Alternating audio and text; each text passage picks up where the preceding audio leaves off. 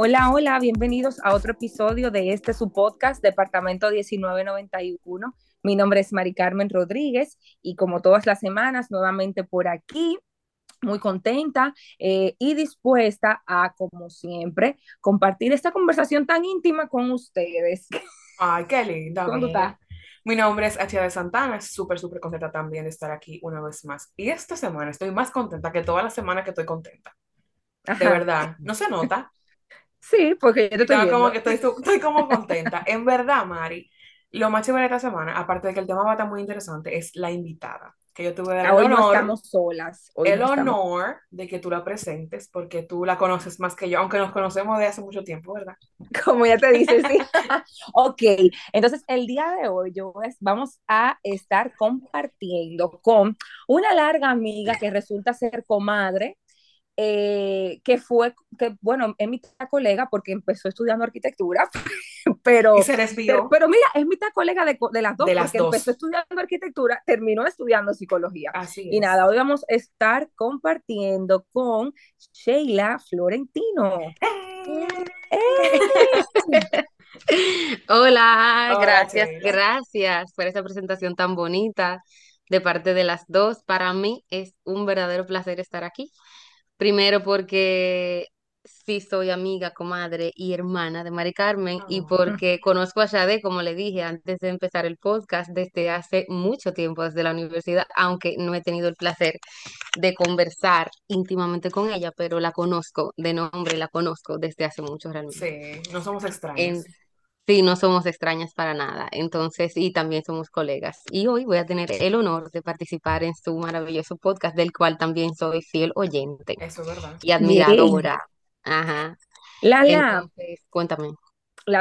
Ok, tú eres psicóloga, como yo dije, claro. Empezaste con arquitectura, te cambiaste antes de introducir el tema. Ah, y también tienes un emprendimiento que se llama Indian. Sí, tener cuidado porque aparte es otra cosa que te apasiona, o sea, aparte de la psicología te apasiona el asunto del tema de la belleza. Tengo muchas facetas. Tienes eso muchas facetas, bien. Pero hoy vamos a hablar de tu faceta como psicóloga. Dan un breve preview para de una vez entrar en acción. Sí, en terreno. Bueno, yo soy psicóloga, tengo dos especialidades, dos maestrías, una es en psicoterapia cognitivo-conductual y la otra es en psicología clínica y de la salud. Hasta el momento mi rama es mi público son los adultos y los adolescentes en su generalidad de temas, pero ese es mi público, mi fuerte realmente, los adultos y los adolescentes y los niños, pero en el área clínica. Ok. Y el tema de hoy, como siempre, como pasa igual conmigo y con H, surgió de una conversación. Sí. Surgió de una conversación. Son los mejores temas. Que estábamos teniendo tú y yo, y nos estábamos dando cuenta sobre que había una persona en nuestro entorno con la que tú tratabas, más que yo, que presentaba unos ciertos rasgos de manipulación, de manipulador. Yo te dije, Sheila, o sea, como que estábamos hablando y discutiendo sobre el asunto de si tú estás consciente que tú manipulas, que no, que las estrategias que tú usas.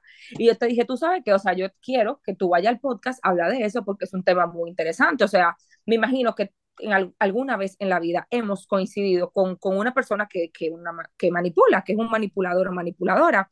Entonces, yo quiero que desde tu punto de vista ya más profesional, hablemos un poquito de lo que es el manipulador. Entonces, te hago la primera pregunta. Yo quiero que tú me describas el perfil de un manipulador. Tú sabes que lo interesante de eso fue que llegamos a ese tema porque, como tú lo dijiste, o sea, fue una conversación y llegamos a ese tema porque nos dio mucha curiosidad que justamente era el perfil de una personalidad que parecía estar muy lejos de un manipulador. ¿Por qué? Porque se maneja el concepto de un manipulador, o sea, cuando mencionamos la palabra manipulador, de forma general, imaginamos a una persona intelectual, imaginamos a una persona que diseña una estrategia para manipular. O Ujú. sea, nos imaginamos al profesor de la Casa de Papel. Exacto. O sea, Premeditado todo. premeditado, el tipo o la tipa diseña, y utiliza una palabra villana, diseña toda una estrategia, sabe a lo que va, va por puntos, va por objetivos, identifica a su presa, que, o sea, identifica a su víctima. Y no necesariamente es así, o sea, la manipulación puede tener diferentes características en la persona. La manipulación usualmente tiene base, y digo usualmente porque puede no darse así, tiene Ujú. base en una persona insegura. ¿Por qué? Y parece, o sea, esto puede sorprender. ¿Por qué tiene base en una persona insegura? Porque quien necesita manipular, necesita que la otra persona, o sea, necesita la seguridad, o sea, encontrar seguridad en la otra persona. Necesita absorber la seguridad de la otra persona porque no la tiene, necesita aprobación, necesita reconocimiento, necesita o sea, alimentar lo que le falta de la otra persona, tiene esa sed de control, no la tiene, no cuenta con esos recursos. Ujú. Ok. Cuando no consigue manipular, se ve en crisis usualmente. O sea, se Ok. encuentra en ese escenario porque no lo consigue. ¿Por qué una persona manipuladora no siempre, por qué una persona manipuladora no es siempre ese intelectual, ese estratega? Porque la manipulación no siempre tiene su base en recursos intelectuales. O sea, la manipulación muchas veces una persona crece con ese estilo de relacionarse. Eso es como un patrón de conducta que Ok. empieza en la infancia.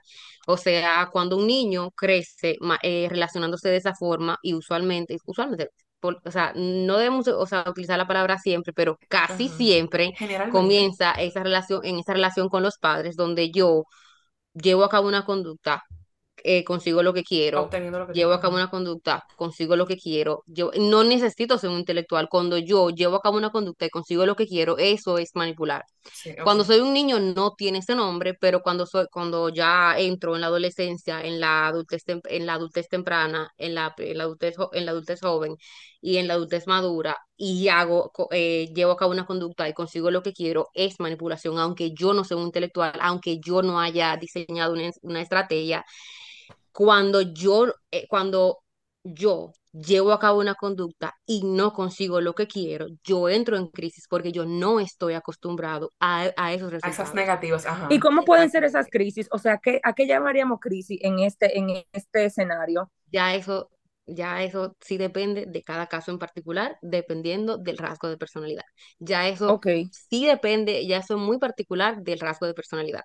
Por ejemplo, si me voy como bien a lo general, eh, me voy específicamente a una persona insegura. Ujú. Ujú. Puedo caer en depresión. Ok. O sea, Ok. no necesito caer en una depresión mayor, pero puedo hacer episodios depresivos. Ok. ¿Por qué? Porque mi valía como persona depende de la aprobación, del afecto, de la aceptación de las demás personas. Y la aceptación, el cariño y el afecto de las demás personas dependen de que hagan lo que yo quiero. Y no me Ujú. refiero a ser caprichoso, nada, o sea, me refiero a que me acepten, a que me aprueben, a que yo siempre tenga como esa aceptación, básicamente, o sea, ¿cómo te digo? A que te tengan como en ese pedestal, digamos, como que Exactamente, a que me exactamente, tengan, como que tú seas ese centro de atención para esa otra persona. exactamente, a que siempre yo necesito esa aprobación, yo necesito ese permiso de las otras Ujú. personas, no es un capricho, es ese permiso Ok. para poder ser. Entonces, cuando yo no lo tengo, yo puedo hacer pequeñas crisis. Me estoy refiriendo a una persona insegura, no al Ujú. manipulador socialmente aceptado. O sea, no al Ok. manipulador que socialmente nos estamos imaginando, sino al manipulador que no nos imaginamos. O sea, estamos Ok. hablando de ese manipulador para introducir ese manipulador a quien escuche este podcast. Ok. O sea, esa nueva Ok. imagen de un manipulador que nosotros no conocemos. Mira, eso está muy interesante. O sea, es algo, por lo menos, ustedes estaban hablando de eso, y algo que yo me pongo a pensar, y digo, como que yo nunca, quizás yo lo he hecho, porque no necesariamente tú tienes, me imagino, un diagnóstico, usted lo que es un manipulador, no. Pero hay características y cosas que uno hace, porque hay que ser sincero, a quien no le gusta conseguir lo que quiere. Claro. El detalle es cuando tú haces tus medios, tú sabes, para tú conseguir lo que tú quieres, se vuelve algo como que necesito eso, y por encima de constante, tú te refieres a constante también. Exactamente, constante, y con el hecho de frustrarme, como menciona Sheila, y de hacer crisis, hacer episodios cuando yo no consigo lo que yo quiero, porque yo estoy acostumbrada, sobre todo en el caso de los niños, o sea, cuando ya tú eres adulto y viste ese modelo toda tu vida, tú no tienes ningún tipo de recurso para tú manejar la frustración en cuanto a cuando tú no consigues ese trabajo, cuando tú no consigues algo, tú sabes, significativo o algo mínimo, o sea, tú no sabes manejar eso. Cuando tú eras pequeño, no te dieron recursos, tú no los tienes ahora, porque no te lo dieron. Exacto. Achi, ahora que tú dices, o sea, cuando tú lo mencionas, cuando tú hiciste esa intervención, sentí como que en un momento ibas a decir como que en alguna ocasión nosotros pudimos ser los manipuladores. Por supuesto, y lo soy ahora mismo, o sea, conscientemente. No, entonces, Sheila, te quiero preguntar, ¿hay personalidades que tienden más fáciles en caer en ser manipuladores? O sea, como que ciertos manipuladores ciertas personalidades que tienen, qué sé yo, carácter fuerte y son así, pueden ser más manipuladores que otros. Claro, y conscientemente. Ya de forma consciente, claro, de forma consciente, porque estamos hablando, o sea, anteriormente estábamos hablando de una persona que la manipulación no siempre es consciente. Cuando yo no tengo, como dijo H.A. de Santana, cuando yo siendo un niño no conté, no aprendí, no se me dieron los recursos para manejar la frustración ante la carencia de una necesidad, yo puedo caer en la manipulación, y estamos utilizando esa palabra, pero puede tener cualquier otra, o sea, otro concepto, ante la manipulación, ¿verdad? Para la manipulación, pero... no siendo ese el caso, yo puedo manipular, claro que yo puedo manipular de forma consciente, y dependiendo del tipo de personalidad, y hay muchos, yo puedo manipular de forma consciente, yo puedo diseñar... Yo creo que tú y yo estamos ahí, ¿sabes?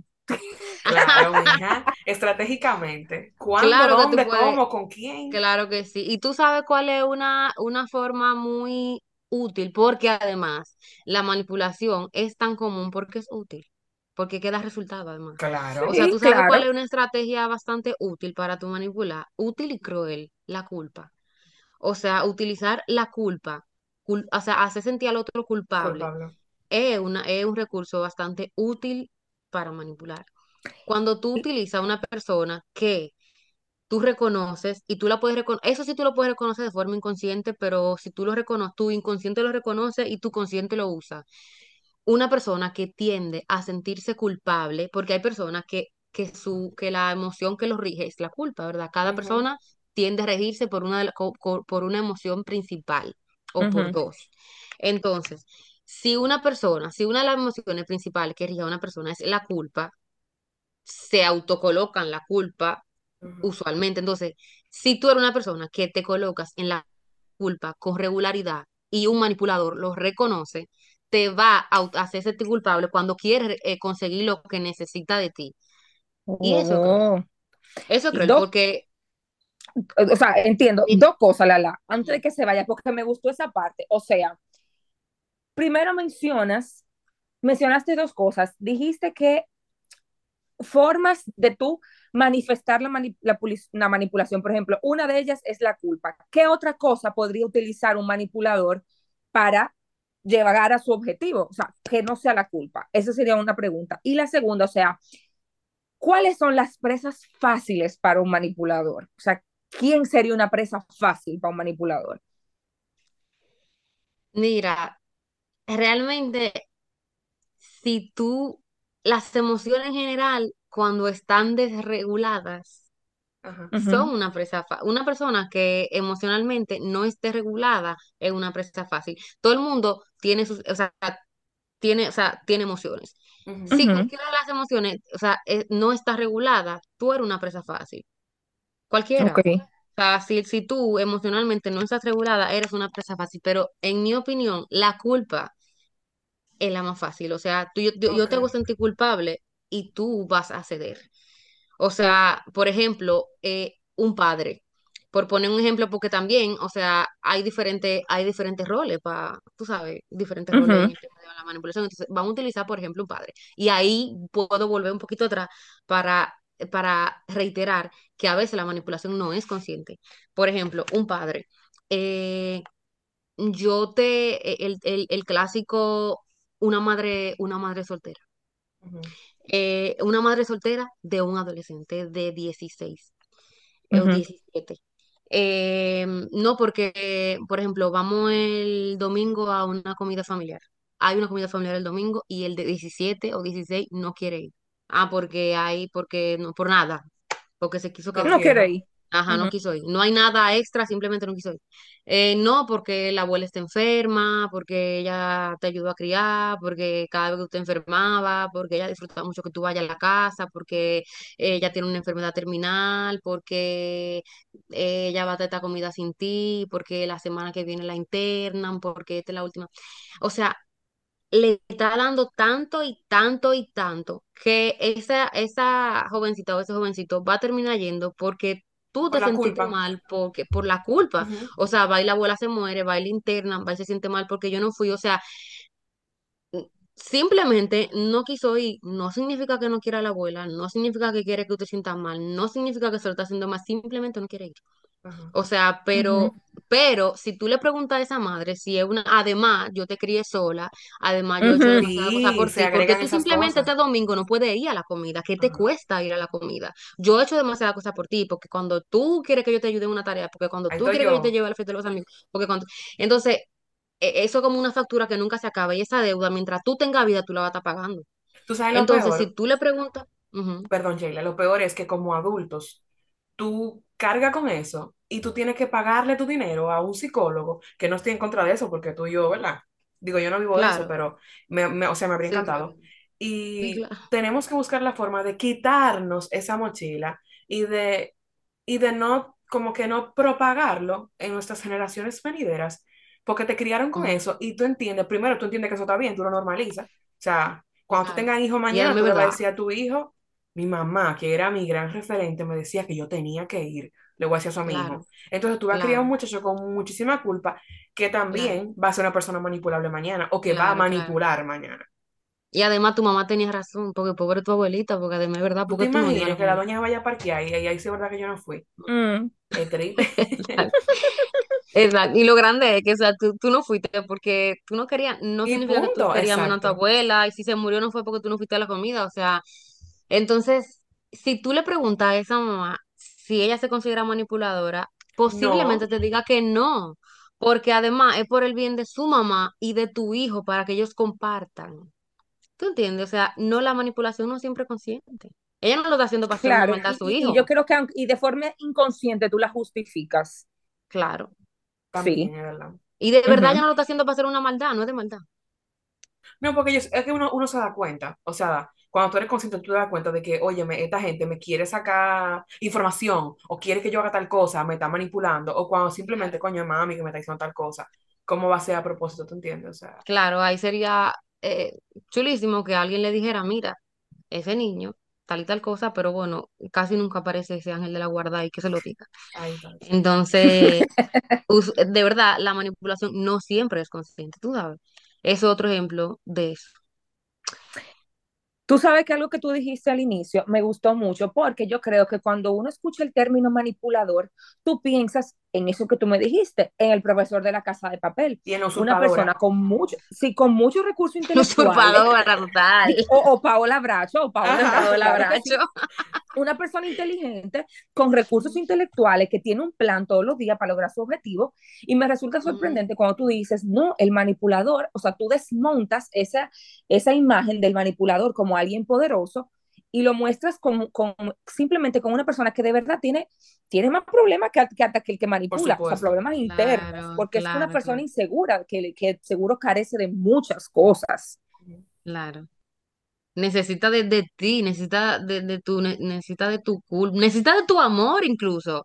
Hay parejas manipuladoras que no son inteligentes, no son de que un intelectual, no son un Paola Bracho varón o hembra, qué sé yo. Pero me da, me da también como, o sea, como que cónchale, como yo, y yo sé que esto no es para responderlo, esto es una cana al aire que voy a tirar, como que como yo voy a identificar quién está siendo manipulador de forma consciente, porque quiere lograr algo conscientemente, y alguien que simplemente lo hace porque siente, porque quiere tomar algo de mí para llenarse a sí mismo, no sé, como que de verdad me causa intriga y siento que es un ejercicio tremendo que hay que hacer mientras uno va viviendo y se va rodeando de personas. ¿Tú sabes qué yo creo? Sí. Que diría desde mi experiencia, Mari, yo creo que como que la frecuencia. Ok. Puede ser, porque por ejemplo, el que está planificando lo que quiere hacer, no te va a tirar eso de una. ¿Tú entiendes? Yo voy a planificar que yo quiero manipular a Mari para que Mari me compre ese vuelo que yo quiero ir para allá. Entonces yo voy a ir pensando cómo yo le voy a decir, que yo le voy a regalar, y tu niño, ¿cómo está? Que yo quiero hablar. Entonces yo voy a ir buscando como recursos para yo llegar a ti. Entonces claro, es lo que yo creo. Y está no voy a poner el ejemplo de tu mamá, el ejemplo del tío, qué sé yo, que lo hace constantemente, sin intención alguna, no quiere obtener de ti nada consciente. Simplemente quiere... Y como dijo Sheila, quizás viene de algo aprendido ya. Exactamente. De una conducta aprendida. Yo pienso que eso puede ser una... ¿Qué tú crees, Sheila? Yo estoy de acuerdo. Yo estoy de acuerdo. O sea, es como te dije, me gusta el segundo ejemplo, porque es más difícil darse cuenta de alguien que no lo hace conscientemente. A propósito. Exacto, que no lo hace a propósito, porque ahí, de hecho, hay gente que cree que tan seguro de que no. No, fulano no está manipulando porque fulano no le da la mente para eso. Sí, a fulano le da la mente para eso. Lo que pasa es que ni siquiera fulano sabe que lo está haciendo. Sí. Eso es lo que pasa, que ni él, ni él o ella, ni a su alrededor pueden pensar que lo está haciendo, pero sí lo está haciendo. Lo que pasa es que necesita de tu debilidad, necesita de la debilidad que tú sientes por esa persona, de la naturaleza que sea esa relación. Pueden ser pareja, pueden ser padre, hijo, tío, sobrino, abuelo, lo que sea.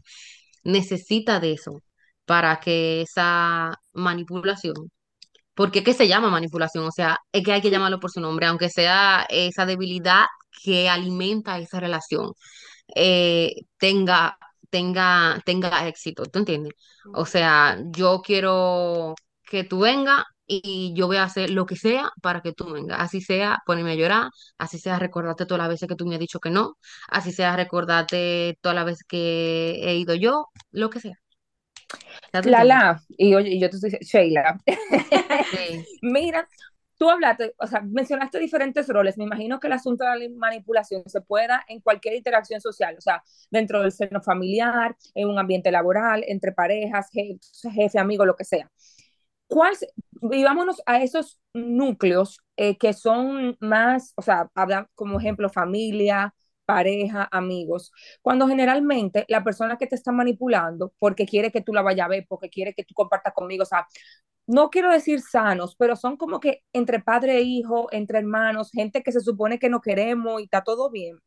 Cuando se da esta interacción, esta dinámica de manipulación y no la vemos así y siempre cedemos, o sea, ¿cuál podría ser el problema, el resultado final? O sea, ¿qué problema? O sea, entre un padre y un hijo, ¿cuál sería el problema cuando el padre siempre hace ese tipo de cosas con el hijo? ¿Cuál sería el inconveniente cuando ese hijo crezca, por ejemplo? Que es que ¿cómo te digo? O sea, socialmente, ¿qué inconveniente resultaría a un hijo que se ve en un seno familiar donde siempre le están tirando como que esa culpa? Es que no es un solo inconveniente, Mari, ¿verdad, Sheila? O sea, no es un solo inconveniente, son demasiadas cosas que pueden pasar. Yo aprendí, okay. O sea, exacto, digo yo poniéndome en el lugar de ese hijo que, ok, ese hijo posiblemente es un patrón aprendido, ¿tú entiendes? Un patrón que mira, usualmente en esos casos hay dos polos. Usualmente, o sea, hay un patrón aprendido o yo huyo totalmente al otro extremo. Lo rechazo. O sea, o lo hago o hago todo lo contrario. 100%. Exacto, exacto. O yo lo identifico, no, obviamente no en el momento, porque cuando tú estás creciendo, tú aprendes eso, muchas veces tú lo que haces es que tú lo repites. O si no, y ojalá siempre ese fuera el caso, tú haces totalmente lo contrario y lo rechazas.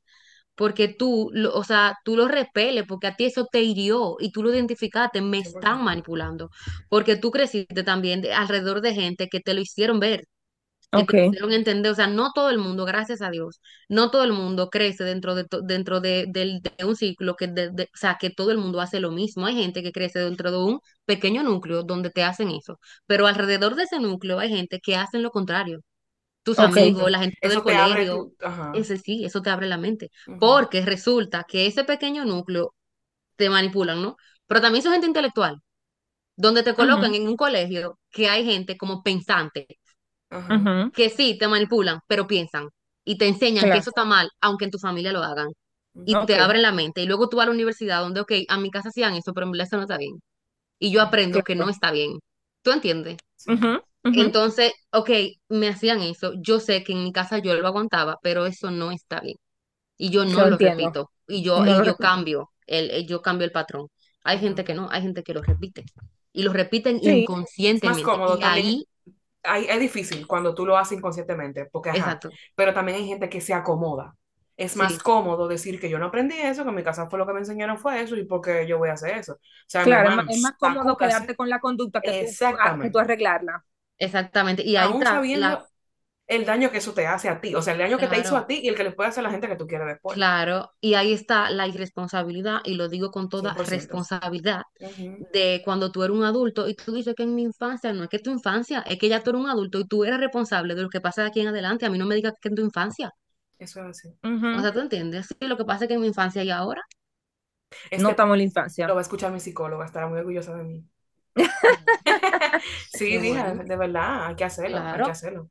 Sheila. O sea, esto está totalmente fuera del tema, pero una vez, o sea, yo escuché un caso una vez, indignante, y ni siquiera tiene que ver con el tema, pero sí con el tema de la responsabilidad que tú adquieres cuando tú eres adulto, de una madre que dejó abusar a sus 3 hijas sabiéndolo, y ella dijo que lo que pasa es que en su infancia ella la abusaron, entonces ahora ella que pasa en trabajo también, se la abusaron. O sea, como que eso no viene al caso, pero es como que bueno. La responsabilidad, yo sé. O sea, tú no tienes que seguir un patrón que tú sabes que está mal. O sea, ya tú tienes la cacapacidad de decir, esto no puede suceder así. Tú tienes un adulto consciente. Y más en ese caso, o sea, es una charlatana. Esa es la empresa. Me imagino que tengas a yo. Mírala, antes de finalizar, porque el tiempo siempre se va súper rápido, yo quiero que tú le digas a las personas que nos escuchan y que seguro están preocupadas porque dicen, cónchale, y si yo estoy siendo manipulada. Usted no sabe. Porque, mira, ¿cómo yo puedo reconocer un manipulador? Bueno, realmente es un caso, hay que hacer mucha introspección. Lo primero, te voy a decir una cosa, y no suena como cliché, pero igual hay que decirlo. Lo primero para todo es conocerse uno mismo. Cuando tú te conoces, suena, de verdad, suena cliché, pero cuando tú te conoces, tú empiezas a conocer cuáles son tus necesidades. Tú empiezas a conocer sobre todo tus necesidades, sobre todo tus límites. ¿A dónde está mi límite? ¿A dónde que yo me siento incómoda? O sea, ¿dónde, o sea, ¿a dónde que está mi raya? O sea, lo digo así como súper llano, porque de verdad, ¿hasta dónde es que yo me siento incómoda? ¿Hasta dónde yo llego? Exacto. Y cuando comienzan a pasar de ahí, entonces ya no me gusta. Y cuando comienzan a pasar de ahí, ya eso yo no lo negocio. Y ahí me están manipulando. O sea, ¿tú entiendes? Cuando comienzan a querer pasar de esa raya, ya yo tengo que ver que algo anda mal. Sí, pero Sheila, oye, algo que me surgió. Tú sabes que por ejemplo, los antisociales tienen ciertas características, que creo que es a lo que Mari se refiere en ese sentido. Para mí, que no sé mucho de eso, quizá yo soy una manipuladora y quizá lo sepa y realmente no quiero admitirlo. Pero yo creo que también es gente que, aparte de que tú te conoces, y es gente encantadora en cierto sentido. O sea, Mari se refiere a eso. Gente como que tiene carisma y que sabe cómo conseguir las cosas. Porque una persona como que a mí no me importa nada, no va a conseguir nada. Sí. Tú sabes, entonces como que... también como dice... a eso, Mari, como que... También lo que dice así, como que gente que se... Como que las dos intervenciones, o sea, la de Sheila y la tuya, yo creo que es más fácil tú ser manipulado por una gente súper cercana a ti, que te conoce, Que no necesariamente, que puede ser encantadora, pero si no es encantadora, sabe cuáles son tus puntos débiles y te agarra por ahí, y por la culpa, por ahí, como dijo Sheila. Claro. Entonces quizá puede ser una gente cercana, que puede ser encantadora, que te puede conocer bien, que se conoce tus límites, que sabe lo que te duele. Por ahí puede venir la cosa. Totalmente. ¿Verdad? Por eso te digo que cuando tú sabes dónde están tus... Mira, nadie es que el más fuerte, nadie... Tú sabes porque tú sabes dónde ceder. No es que tú nunca te dejas manipular ni nada. Pero una cosa es que tú sepas ceder conscientemente. Yo estoy cediendo porque quiero. O sea, yo estoy cediendo porque yo quiero ceder. Y otra cosa, es que tú me hagas ceder porque tú quieres. O sea, yo una cosa es que en mi límite yo lo mueva hacia donde yo quiera. Y otra cosa es que lo muevas tú. Y que tú te involucrada y tú como que, mira, ¿y cómo yo llegué aquí? Ajá, o sea, como que yo no sé, yo puedo cederlo y quitarlo y ponerlo, pero yo, o sea, ¿te entiendes? Yo puedo ponerme una venda y amarrármela yo, y me fui, pero yo lo estoy haciendo, y después yo digo, bueno, nada, me fui, pero lo hice yo, y no es que eso está bien, yo no estoy diciendo que eso está bien, estoy diciendo que una cosa es que yo lo haga, y otra cosa es que lo hagas tú, y que yo no tenga control de mis límites. Entonces, por eso te digo que el encantador y el manipulador y todo eso, conoce eso y lo hace. ¿Cómo tú lo identificas? Por eso te digo que tú, para identificar eso, primero tienes que identificar tú dónde están tus límites, para tú poder identificar cuando otra persona los toca. Claro, si no, tú nunca lo vas a identificar. Autoconocerse, mi gente. Me encanta, vieja, porque que uno te prende una respuesta externa, ¿tú entiendes? Ah, que esta persona sea rubia, alta, no sé qué. No, claro. A ver, cuando alguien toca lo que tú conoces, cuando alguien toca algo tuyo, entonces tú te das cuenta que lo tocaron. Tiene mucho más que ver contigo, en caso de que tú seas la víctima manipulada. Claro. La misma manipulación que el hecho de que la persona que intenta ejercerla sobre ti. Puede ser Hitler. Te están tocando a ti. Sí. Señores, yo creo que ya el tiempo se acabó. Sí, ya se acabó. Yo quiero que Sheila sea parte del podcast todo el tiempo. Ya saben, yo se lo dije. No, yo le dije a Sheila que vamos a ver también como que otros temas así como que vayan. Y me gusta porque también tiene que ver contigo, Hachi, porque ustedes comparten eso. Como que de vez en cuando para ella venir a hacer ciertas intervenciones, porque Sheila ha dado charlas, ha participado en conferencias y eso, entonces como que son interesantes y me encantaría compartirlas por esta vía. Para mí un placer, feliz. Pero nosotras feliz de tenerte por aquí hoy, gracias por aceptar la invitación, por sacar de tu tiempo y venir a sentarte con nosotras a charlar y permitir que toda la gente lo escuche, ¿verdad? Ay, gracias. Y de verdad esperemos que vuelvas a aceptar nuestra invitación porque vas a estar por aquí pronto. Por supuesto, gracias, quiero que lo sepas. Muy feliz, gracias. Gracias por venir, Sheila, de verdad que sí. Y Ashi, antes de nosotros despedirnos, como siempre, no te vas a librar de tus responsabilidades porque siempre te manipula para que Nuestras redes son las siguientes. Nos puedes conseguir en Twitter como el Depa 1991. También estamos en Facebook como Departamento 1991 y en Instagram como Departamento 1991. Síganos. Muchísimas gracias Lala por estar por aquí hoy y a todos ustedes, gracias por escucharnos y estaremos nuevamente por aquí la próxima semana. Chao. Gracias, bye.